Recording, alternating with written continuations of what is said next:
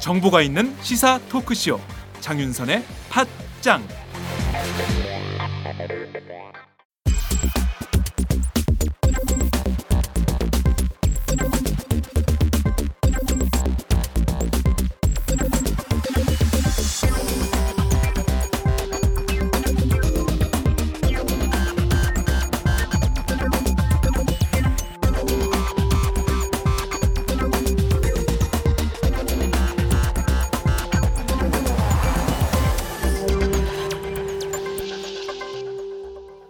이택수의 여론 읽기. 매주 금요일에 고정 코너 시작하겠습니다. 이택수의 여론 읽기 오늘도 시작하겠는데요. 어, 어제 박근혜 대통령이 개정 국회법에 대한 거부권을 행사했습니다. 이것부터 좀 살펴보도록 하죠. 오늘도 어김없이 리얼미터 이택수 대표 전화로 연결합니다. 대표님 나와 계신가요? 네, 안녕하세요. 이택수입니다. 네. 자, 어, 어제 박근혜 대통령 국회법 개정안 개정 국회법에 대한 거부권 행사를 했는데요. 리얼미터와 관련해서 긴급 여론조사를 했다면서요. 결과가 어떻게 나왔습니까? 네, 어제 저희가 긴급 여론조사 국민 500명을 대상으로 했는데요. 국회법 개정안 거부권 행사에 대해서 어, 긍정적인 평가가 46.8%, 부정적인 평가가 41.1%로 5.7%포인트 긍정평가가 높은 것으로 나타났습니다. 물론 오차범위내긴 한데 어, 며칠 전에 조사했던 거랑은 좀 상황이 많이 바뀐 듯 보이는데요. 네. 어, 며칠 전에 조사했을 때는 거부권 행사에 대해서 부정적인 여론이 조금 높았었는데 어제 박근혜 대통령이 작심하고 아, 배신의 정치 라는 표현도 썼고 국민을 국민이 심판해 달라는 그런 네. 어, 아주 강도 높은 어, 그런 발언을 했었죠. 네. 어, 그런 부분이 일단 어, 박근혜 대통령을 전통적으로 지지하는 어, 지토끼층에 에, 어, 강한 영향을 미친 것 같은데 일단 어제는 어, 예상과 다르게 찬성 의견이 좀 높게 나타났고 어. 조금 전 발표된 어, 한국 갤럽 조사에서도 대통령실이 조금 오른 것으로 조사식기가 나타난 거 봐서는 일단 박근혜 대통령의 승부수가 먹힌 것으로 네. 어, 보입니다. 네. 어, 말씀하신 대로 어, 찬반 양론이 굉장히 비등한 이런 상황인데요. 어, 어쨌든 박근혜 대통령의 작심 발언이 잠자던 지지층을 다시 깨워서 불러 모은 게 아닌가라는 생각이 좀 드는데 지역별로는 좀 어떻게 분포가 나타났습니까? 네, 이른바 집도끼 계층인 대구 경북에서 찬성 의견이 58.4%로 매우 높았고요. 어, 그 다음에 부산, 울산, 경남, PK 지역도 53.3%가 긍정 평가를 해서 박근혜 대통령의 거부권 행사에 대해서 찬성하는 응답이 과반으로 나타났습니다. 네. 반면에 경기, 인천이나 서울, 또 대전, 충청 지역에서는 어, 상당히 팽팽하게 긍부정 어, 여론이 에, 맞서는 것으로 나타났고요. 반면에 이제 광주, 전라 지역에서는 아, 반대 의견이 50.6%로 찬성보다 15%포인트가량 높게 나타났습니다. 네. 연령대별로는 좀 어떻습니까? 역시 20, 30대가 반대 응답이 우세했습니다. 아, 30대가 55.2%가 부정평가를 했고, 또 20대가 42.6%가 부정평가를 했습니다. 반면에 60대 이상은 67.7%가 긍정평가를 했고요. 또 50대가 52.8%가 아, 긍정평가를 했습니다. 아, 40대의 경우에는 아, 긍정평가 41.5, 또 반대 부정평가가 47.2로 오차 범위 내인 한 6%포인트가량 아, 부정적인 평가가 조금 더 높은 것으로 나타났습니다. 네. 어, 이렇게 보면 사실상 앞서 말씀해 주신 대로 박근혜 대통령 지지층이 사실 메르스로 굉장히 많이 떠났던 거 아닙니까? 정부 네. 대응이 메르스에 대해서 굉장히 만족하지 못한다는 불만족 의견이 굉장히 높았는데 또 정치적인 것과 관련해서는 대구 경북, 부, 부산 경남 울산 지역에서 굉장히 좀 여전히 좀 편향적으로 나타나고 있는 것은 아니냐 이렇게 분석도 해볼 수 있을 것 같은데 그 점은 좀 어떻게 분석하십니까? 네, 그렇습니다. 뭐, 박근혜 대통령이 이번 주 들어서도 사실은 저희 리얼미터 조사에서 잠시 소개해드리겠습니다만, 지지율이 계속 하락하는 양상을 나타냈었고요. 네. 뭐, 지난주 갤럽 조사에서는 29%까지 떨어졌었는데, 아무튼, 그러한 대통령 지지율 아, 급락에 집토끼층이 좀 위기감을 느꼈던 것 같고, 아, 특히 이 국회와의 대결 구도에서는 역시 아직도 국회에 대해서는 좀 부정적인 인식이 국민들한테 강한, 아, 상황이기 때문에 박근혜 대통령의 손을 들어준 것 같습니다. 네. 아, 알겠습니다. 그 이번 조사는 전국 19살 이상 성인 500명을 대상으로 어, 조사한 걸로 전해지고 응답률은 6.4%, 표본 오차는 95%의 신뢰 수준에서 플러스 마이너스 3.7% 포인트인 것으로 어, 전해드리겠습니다.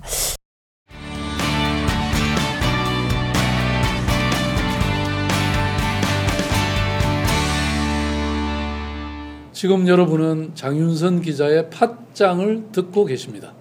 술 한 잔 걸치셨네. 오이들이 운전 불러드릴게요. 불러봐 1688 오이오이 1688 5252 불러주세요 1688 5252 대리운전 1688 5252 불러주세요 1688 5252 대리운전 처음 이용하시면 만원 상품권 드려요. 1688 5252이 어서 좀 그 구체적인 그 일일 조사 정치 정례 정치 조사를 좀 살펴보도록 하죠. 어, 우선 그 박근혜 대통령 지지도가 제일 궁금한데요. 좀 어떻게 나왔습니까? 네, 박근혜 대통령이 저희 리얼미터 조사에는 지난주 34.9%였는데요. 네. 어, 월요일 날 32.7%로 어, 하락한 채 출발을 했습니다. 음. 월요일 날은 한일 수교 50주년을 맞이해서 어, 양국 아, 정상이 교차 참석을 했는데 네. 그날 지지율이 저희 조사에서는 아무튼 한 2%포인트가량 하락한 채 출발했었고요. 또 화요일 날은 어, 30.8%로 그보다도 또 한 2%포인트가량 더 빠진 네. 아, 지지를 나타냈습니다. 아, 그날은 이재용 삼성 어, 부회장이 네. 사과를 한 날이죠. 네네. 아, 당시에 에, 포털에서는 이재용 어, 부회장이 사과를 하고 박근혜 대통령이 사과하지 않는 데 대해서 음. 굉장히 비판적인 그랬습니다. 여론이 비등했었는데 네. 그 다음 날은 29.9%로 또 1%포인트가 더 빠져서 저희 조사에서는 아무튼 이번 주는 계속 어, 하락하는 양상을 나타냈는데 네. 어제는 다시 32.7%로 어. 그 전날에 비해서 어, 대략 한 2%포인트 가량 다시 예, 상승하는 모습을 나타냈습니다. 음. 국회법 개정안과 관련해서 아무튼 거부권을 행사하는 데 있어서 국민들이 아, 부정적인 평가보다 긍정적인 평가를 어, 하는 것으로 나타났기 때문에 네. 어, 어제는 좀 소폭 상승한 것으로 나타났습니다. 네. 사실 국회법 개정안에 대해서는 박근혜 대통령의 그 발언이 워낙 강도 높아서 의회 민주주의자들 입장에서는 굉장히 좀 받아들이기 어려운 발언이었는데 그것이 이제 굉장히 그 지지율을 높이는 데는 효과가 있었다. 이렇게 분석을. 해볼 수가 있겠네요. 네. 음. 지역별로는 좀 음, 박근혜 대통령 지지도 분포가 좀 어떻게 나타나고 있습니까? 네, 대구 영북 지역에서 57.2%로 가장 높았고요.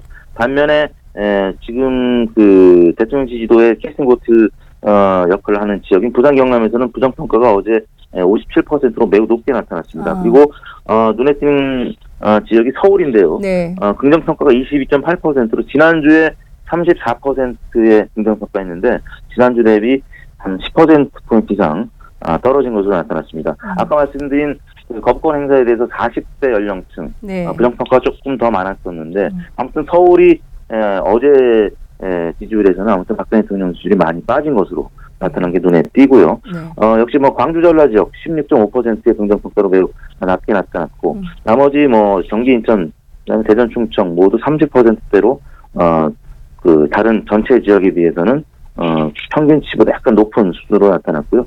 아무튼 지금 그 갤럽 조사에서는 어, 지난주 대비 한 4%포인트가량 오른 것으로 나타났는데 네. 말씀드린 대로 아무튼 주초에는 좀 약세를 보이다가 어제 좀 국회와의 신경전 어, 승부수에서 아무튼 어, 국민들의 입장에서는 좀 긍정 평가로 어제 돌아섰기 때문에 예, 주 후반에는 상승세로 지금 나타나고 있는데 아무튼 저희 리얼미터 조사에서는 주간 집계상 지난주보다는 조금 빠지지 않을까 음. 싶습니다. 오늘까지 조사를 해봐야 되겠는데 아무튼 네네. 아, 이번 주에는 조금 저희 조사는 약세를 보이고 있습니다. 음, 네, 주간 집계 조사가 어떻게 될지 좀 궁금한데요.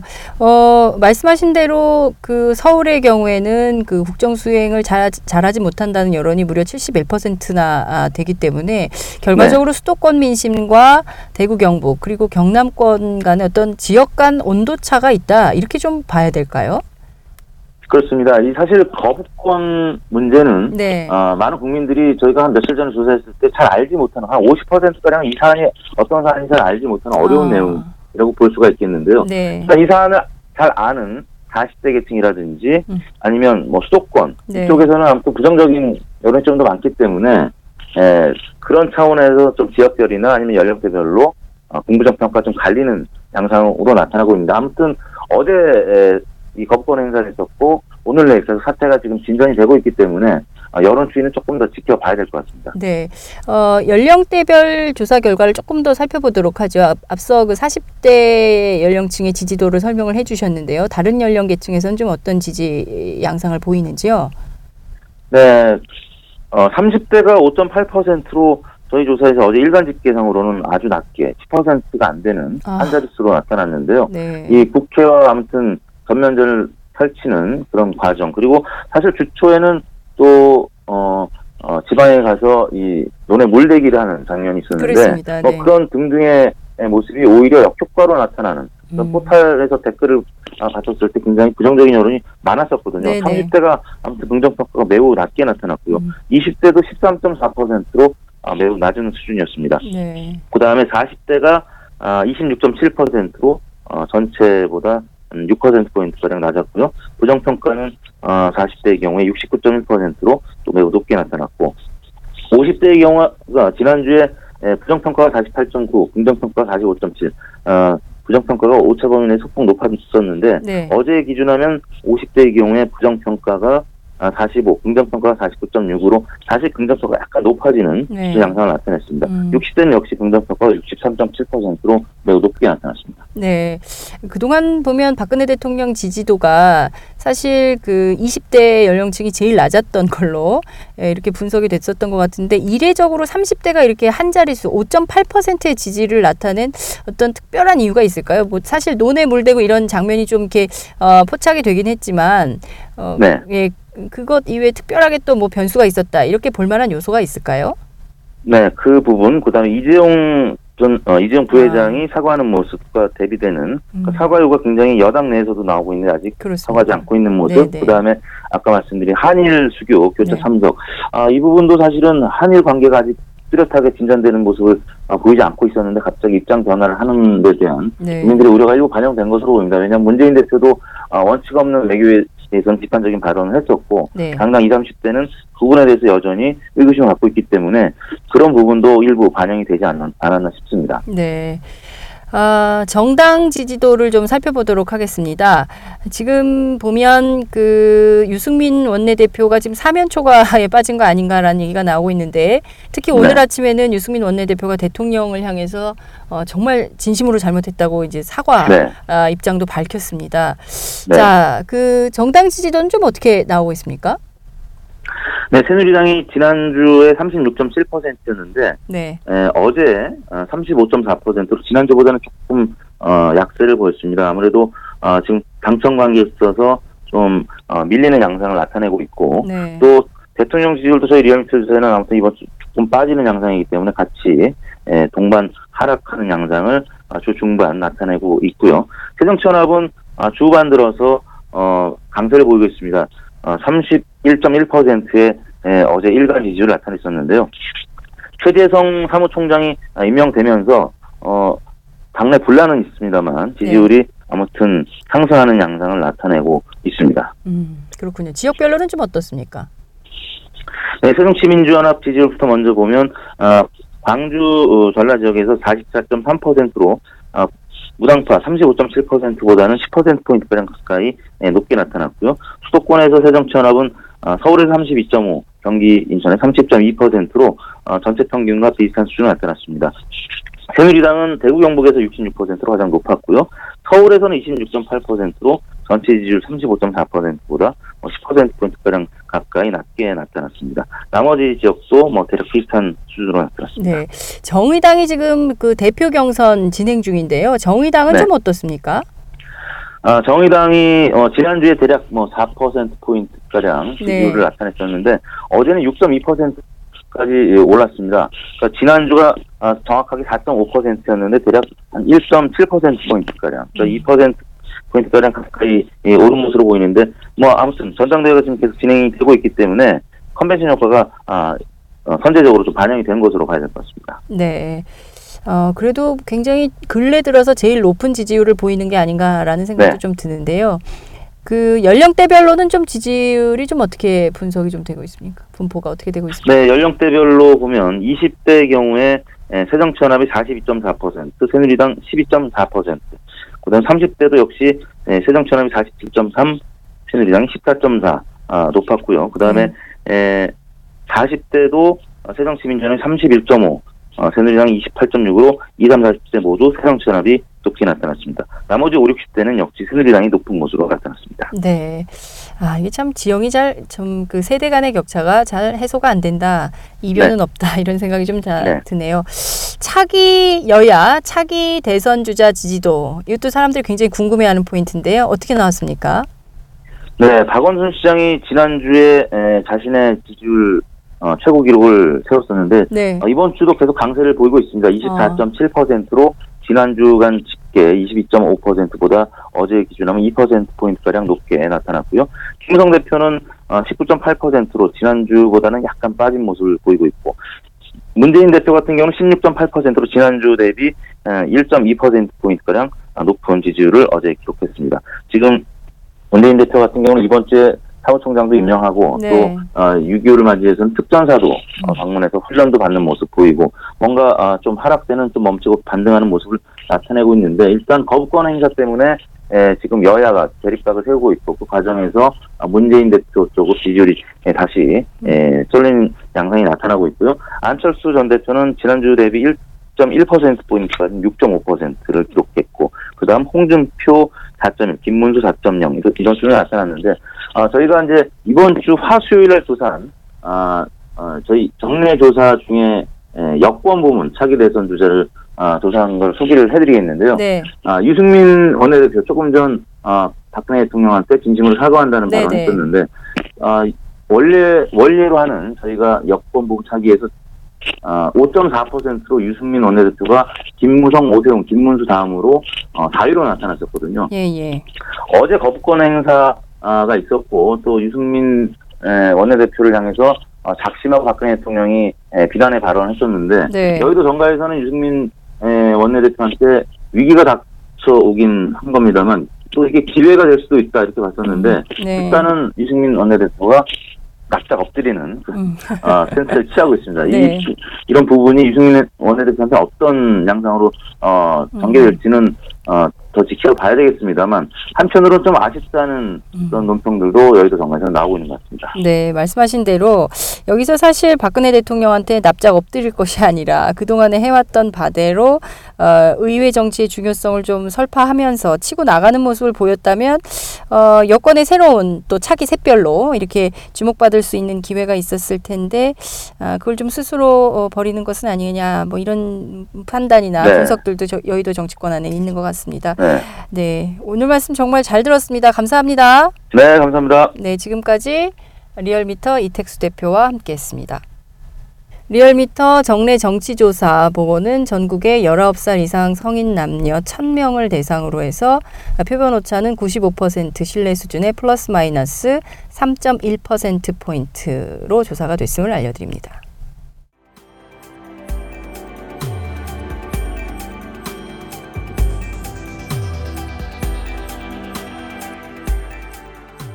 안녕하세요. 오마이뉴스 시민기자 최병석입니다. 저는 최근 대한민국 쓰레기 시멘트의 비밀이란 책을 출간했는데요. 오마이뉴스 10만인 리포트의 연재한 기사를 다듬어 책을 펴냈습니다. 우리가 살고 있는 아파트가 발암물질 가득한 쓰레기 시멘트로 만들어졌다는 내용이지요. 요즘 급증하는 아토피 피부염 등이 쓰레기 시멘트와 전혀 무관할까요? 여러분이 이 책을 한번 읽으시고 판단해 보시기 바랍니다. 시민의 건강이 쓰레기 취급당하는 어처구니 없는 현실을 이 책에 고발했습니다. 그런데 이 책은 오마이뉴스가 없었으면 세상에 나올 수 없었습니다. 시멘트 재벌 입김에 휘둘리지 않고 이런 글을 받아줄 수 있는 우리나라 언론은 그리 많지 않기 때문입니다.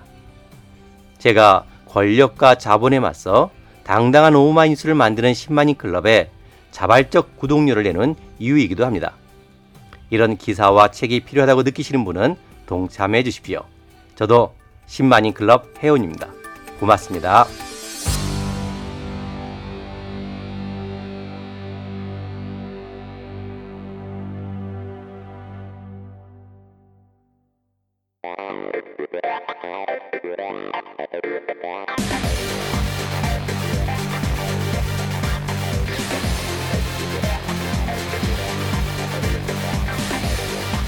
정보가 있는 시사 토크쇼. 장윤선의 팟짱.